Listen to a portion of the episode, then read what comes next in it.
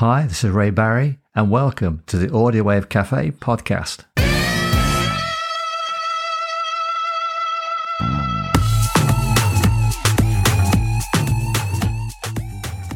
On this episode, my guest is Ben Taylor of Leamington Spa band Man Made Moon. I also get to play one of their original songs, Let's Grow Old Together. First, I bring you music news and views, and later I shine a spotlight on Michael Jackson's seminal music video, Thriller. We should move on.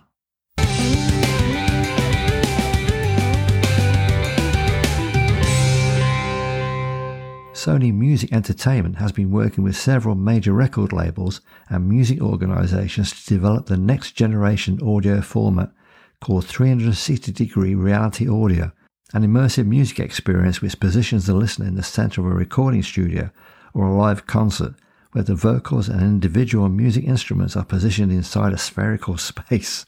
Oh my, those aren't my words. Singer songwriter George Ezra is one of the first artists to utilize Sony's new spatial sound technology on his limited edition EP Gold Rush Kid. But you're going to have to get hold of a pair of headphones and download an app on iOS or Android for a compatible streaming service like Deezer, Tidal, or Amazon Music HD. And you'll need to be subscribed to the premium tier of one of those streaming services. Hmm, I might be interested in being positioned in a spherical space listening to 360 degrees of reality audio, but premium tier. That sounds expensive. And I'll need more choice than just George Ezra. Next, there is a debate going on in the music industry, mainly in America, as whether sampling should be legalized. Well, if it wasn't for sampling, there would be no hip hop music. And De La Soul is a late 80s hip hop band who have just had some of their early albums released onto the major streaming services, where they were previously banned because the band relied heavily on sampling their music tracks. Illegal sampling is basically when a segment of a song by an artist or band is lifted from their recording and inserted into a new song track without seeking permission to have that sample legally cleared.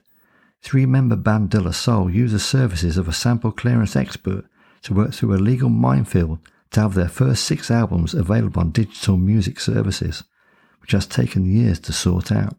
Unfortunately, bandmate David Jolicoeur died in February this year. The cause of his death is undisclosed. He was aged 54.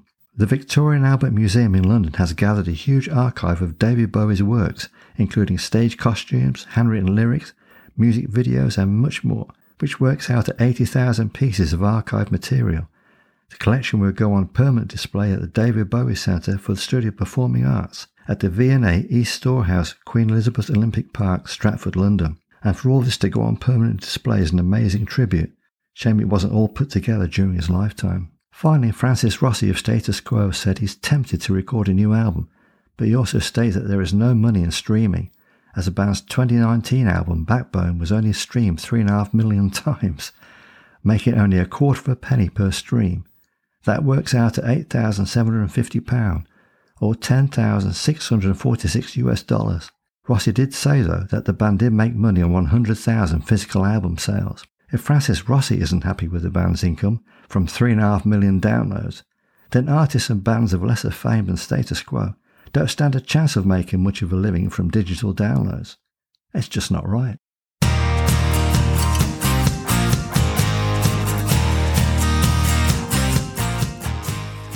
My guest today is Ben Taylor from Leamington indie pop rock band Man Made Moon. Ben, it's a pleasure having you join me. Thanks very much for having me, Ray. You're welcome.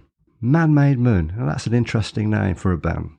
Does it have any meaning behind it? Uh, I really wish I had a really cool answer for this, but sadly, I, I can't remember how I came up with the name. Uh, I'll often see, with songwriting as well, I'll see like a phrase or hear a phrase or something and think that would be a really good name for a album or for a song or for a band. And that must have happened with Man Made Moon. I've got loads of like little ones written down for any future bands or anything I might do. I do remember getting it and thinking that's a really good name and making the Twitter page and the Instagram page and Facebook before I even had a band because I thought someone might, want to nick that. Because whenever I think of a band name, I'll go onto Twitter and go, oh, someone's already had it. so, uh, yeah, I had that quickly before. So that was miles before I had a band. So, uh, sadly, now I should start making something up about how I came up with the name. You should yeah. because I'm disappointed now. I know it's not nothing profound. No, it's like the Joker when he explains how he got his scars in Batman. He tells a different story every time. I should do that.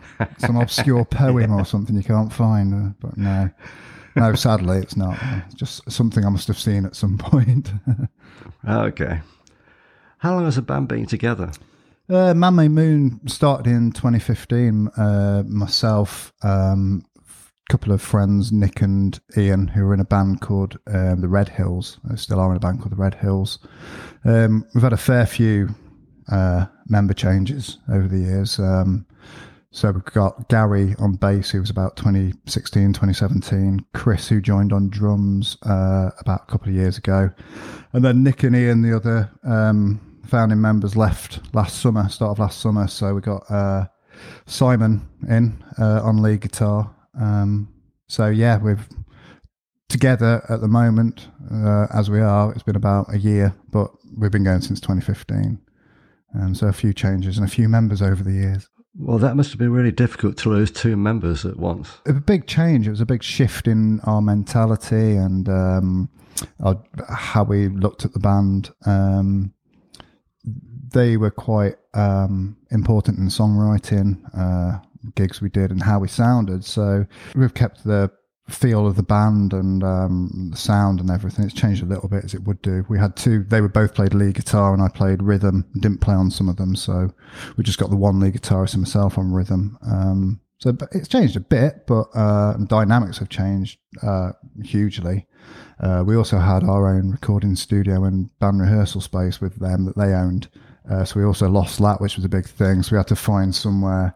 We had free recording and uh, free uh, rehearsals whenever we wanted. So it's a big change, which is it's got its advantages and disadvantages really, because um, you when you've got that two hours every Thursday that we have for rehearsal, you've got to go. When we had our own place, we'd go.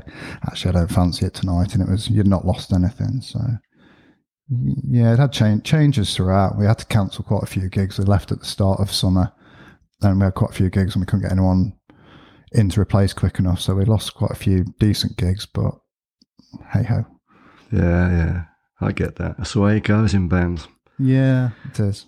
Who writes the songs in the band? Um, I write them. Uh, I'll have a song that I write at home usually, just a little idea will pop into my head. And like I said before, with the um, with the name for the band, um, I'll, I'll hear a phrase. That's how I tend to do my writing. Is I'll I'll come up with a title. Um, for instance, we've got a band's favourite song at the moment. It's called Back in the Big Time, which we've not recorded yet. I was up in the loft a couple of months ago, um, just rooting through things, and I found an old tape from BBC Radio Derby. I'm a Derby County fan, and it was about when they'd got promoted in 1984 back up to the uh, old First Division. It was called Back in the Big Time. I thought, oh, that's a great name for a song, that is. So I do that. I come up with the title, I'll write the song and everything. Then, as you do in a band, I'll take it to the band. Uh, Gary and Simon, who play bass and lead, are much more musically uh, turned on than I am. So they'll say, well, maybe we could change this chord to this or have a gap there and just kind of polish it and make it into a bit of a more polished song, I'd say, yeah. I was going to say, where do you record your songs? But nowhere now. No, no, nowhere now. So we found we go to um, we go to Complete Sounds, which is in Leamington, which is we went to when we lost the recording studio. We went to a few places um, to practice, and none of them kind of suited us. And we stumbled upon Complete Sounds, um, run by Mike and um, Jill. It's just in Leamington, and it was absolutely fantastic. They had a block booking, um, so we couldn't practice on the Thursdays we wanted to. When we finally got a block booking, it's it's it's a fantastic place, really, really good. If anyone's looking for spaces, I'd look there, and hopefully we're going to be doing some recording there. Um, but yeah, it's really good. Does a band prefer playing gigs or being in the studio? Yeah, I think we prefer gigs. Oh, I prefer gigs. I can't speak for the others actually, but um, we do do gigs. We're doing a lot more gigs recently. Um, I think it's that whole feedback of the audience, the adrenaline when you're playing, trying new things, the different people you meet. Yeah. We've met some fantastic other bands and promoters and uh, people who own these fantastic venues. Uh, we've got a lot more I think I think you, we go and do a gig, and then you go back and look at Facebook, and you've got oh, we've got five more likes, and it's a big thing for a band like us. So oh great, as long as they're not gone by the end of the week. But yeah, it's uh, so uh, I think I I like recording. Not have done it for a bit. Uh, we'll hopefully be doing it again soon, but. I, I, I do quite a lot of takes. Yeah. usually I'll go through and uh, forget what I'm singing or hit some note which doesn't sound human. So yeah, but I think that's the joy of recording, isn't it? When you're playing at gigs, do you play all original songs or do you also include covers? We tend to do just original. Um, a lot of the gigs we'll do, they'll be on a organised evening where you tend to get 45 minutes, so it's about eight, nine songs, and we tend to do mainly our songs. I think you need to judge your audience as well. It depends. If you're going on the evenings where it's all original bands and everything, you try and get your music across. But if you're playing like a beer festival or something, you want to throw in a couple of things that people do know. How easy does a band find getting gigs? That's a really good question because um, before we used to before the um, lineup change, we kind of stuck to a few festivals we knew, a few local gigs that we knew. Um, but we had to change mentality with the new lineup, and we um, we're trying new avenues, try new venues, uh, new contacts. So at the moment, it's all it's it's not been that hard. Um, I think the the gigs we find hard to get, which anyone will, is festivals. I've applied to lots of festivals, and you've got that many bands applying. Um, you don't hear back from them because well, you, they can't answer everyone. But I think those are quite hard. We've, we've had a couple have replied and said, "Yeah, we'd like to play," but generally normal gigs we've not found it hard so far but we don't know if we'll exhaust those um, contacts. There's a few places we've played recently. We played the archers in um, coventry which is a great venue and they've said oh we'd love to have you back. And there's a few places like that so it's not been hard so far touch wood but let's hope that continues. How did you find the experience of playing at local music festivals? Yeah, I think um, local music festivals, like most music festivals, are a bit of a mixed bag, really. You, um, you tend to, his original band, the a lot of them will have cover bands and tribute acts on. Um, so you find yourself probably a little further down the lineup or on the acoustic stage. But then there's a lot around there as well, which do just promote original local music. So regardless, they're great to play at. Their sun's out, people are there um, to enjoy themselves, and they've also not come to see you. They've kind of stumbled across you. We've met some great fans that we've got. We've got um, people who come and see a lot of our gigs, and they've seen us at music festivals. So they're a great thing to play, uh, local or anywhere around the uh, country. They're they're really good. We really enjoy them. How did the band get to perform live at several radio stations? One of the first ones I played at was on BBC Coventry in Warwickshire, and uh, it was Brodie Swain um, during during the day.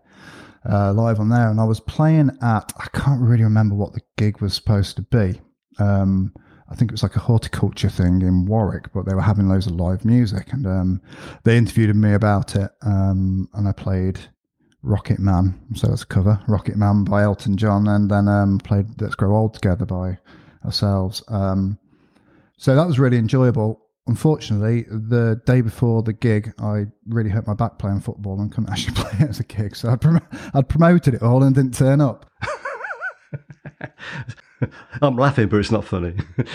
no, no. I, I thought I could, I could, probably play, but oh, I can't okay. move, and they'll have to wheel me off. So, and then Paul Sanders, who was at Hillz FM, who's a great uh, promoter of local music, he um, asked me to come in and be on his show, and played a couple of uh, songs there. Um, so yeah, people have got in contact with us, and it's been um, it's enjoyable. It's quite nerve wracking going live on the radio sometimes. I think.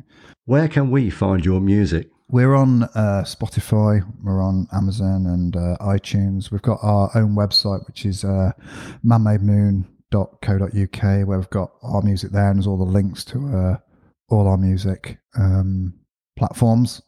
Um, we're on Bandcamp. We're up, yeah, we're on everywhere. We're on some Russian sites which I've uh, never even heard of. Uh, really?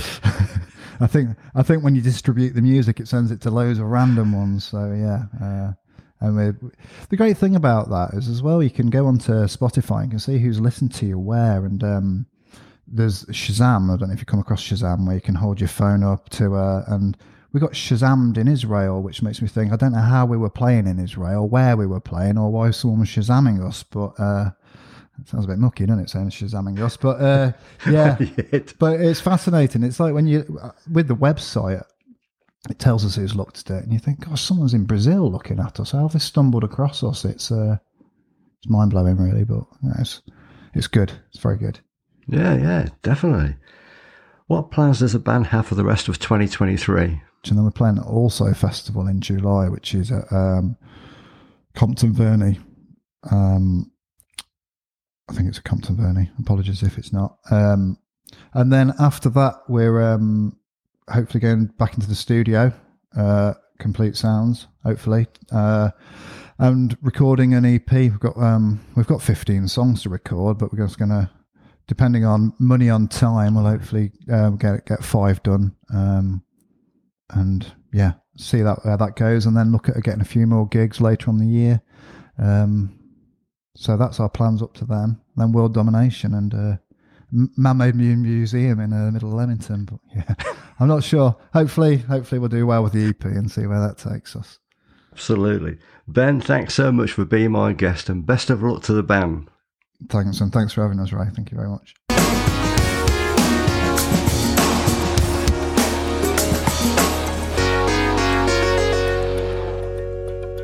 Michael Jackson's Thriller album had already been a huge worldwide hit in 1983, and music videos for Billie Jean and Beat It helped ensure the album's continued success. Then, when the album started to slip down the American charts, Jackson's manager, Frank DiLeo, suggested that a new music video for the song Thriller would revive the album's position in the charts. Jackson agreed and soon decided he wanted to hire John Landis to make a music video to be as good as a Hollywood movie. Jackson loved Landis's film An American Werewolf in London and wanted the music video to be, in his words, really scary. Hardly anyone in the music industry thought it was a good idea, though. Jackson's record label kind of relented and only contributed $100,000, leaving Jackson to come up with the rest. MTV produced a documentary of the video shoot, which greatly helped the funding of the video. As well as having John Landis on board, Rick Baker of Star Wars fame was brought in as a makeup artist, LA's finest dancers were also hired, which made Jackson nervous, and he spent hundreds of hours practicing his dance moves to stand out from the other professional zombie dancers. The video was filmed over a four day period, mainly in East Los Angeles.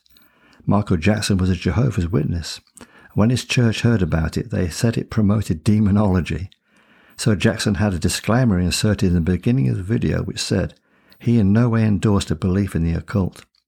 The 14 minute video, when released, was a sensation. It centered on Jackson's girlfriend, played by Ola Ray, being scared witless by a boyfriend turned zombie, and a motley crew of undead characters who together performed a cool dance routine to the Thriller song. The video quickly boosted sales of the Thriller album to regain its place at the top of the charts. In 1985, it won a Grammy Award for Best Video Album and five MTV Awards, also in 2009, the video was the winner at the American National Film Preservation Board Awards ceremony. Today, John Landis is still making movies and also enjoys attending horror film conventions. Ola Ray has just recently released a book about her life called The Thrill of It All. Michael Jackson died on the 25th of June 2009 of a drug overdose at his home in Los Angeles. He was 50 years old and the zombie dance moves from the Thriller video are still performed today by fans at the annual Thrill of the World International Dance event, and also flash mobs, school parties, and anyone still wants to recreate Michael Jackson's music video masterpiece.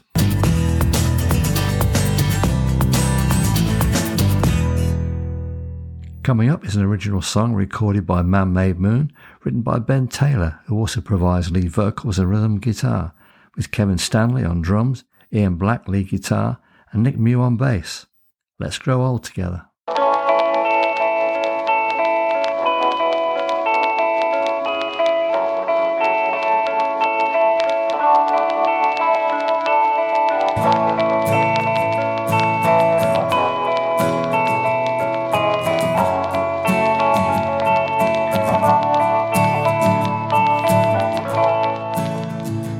chasing shadows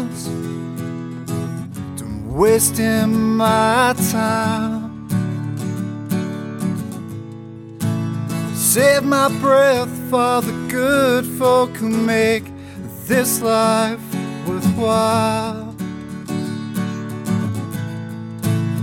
We'll have bad days, we'll have the best days of our lives.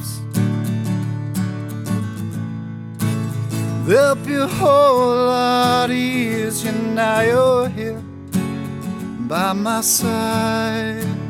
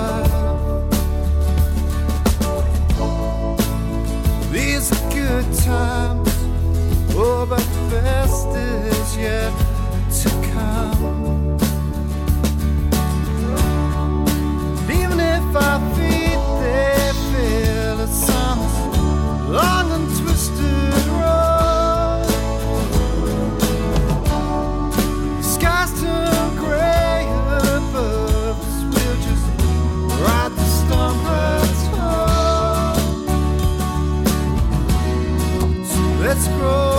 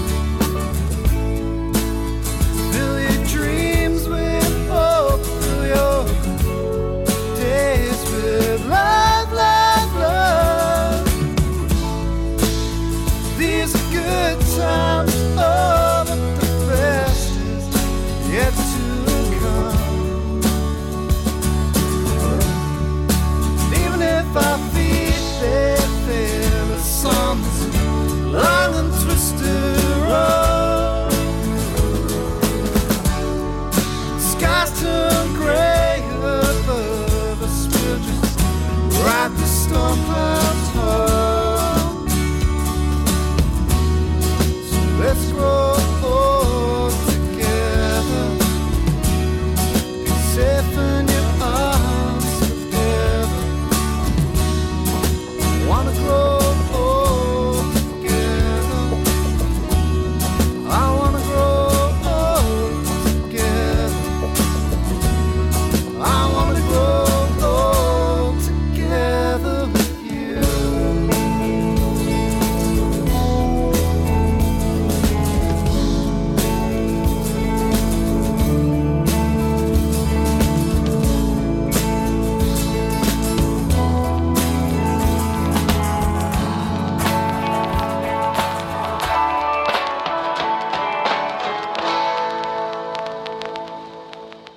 Man Made Moon with their original song, Let's Grow Old Together.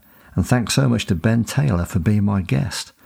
On the next episode, my guest will be ex singer with Smacky, Julie Bateman, and she'll be talking about her music career.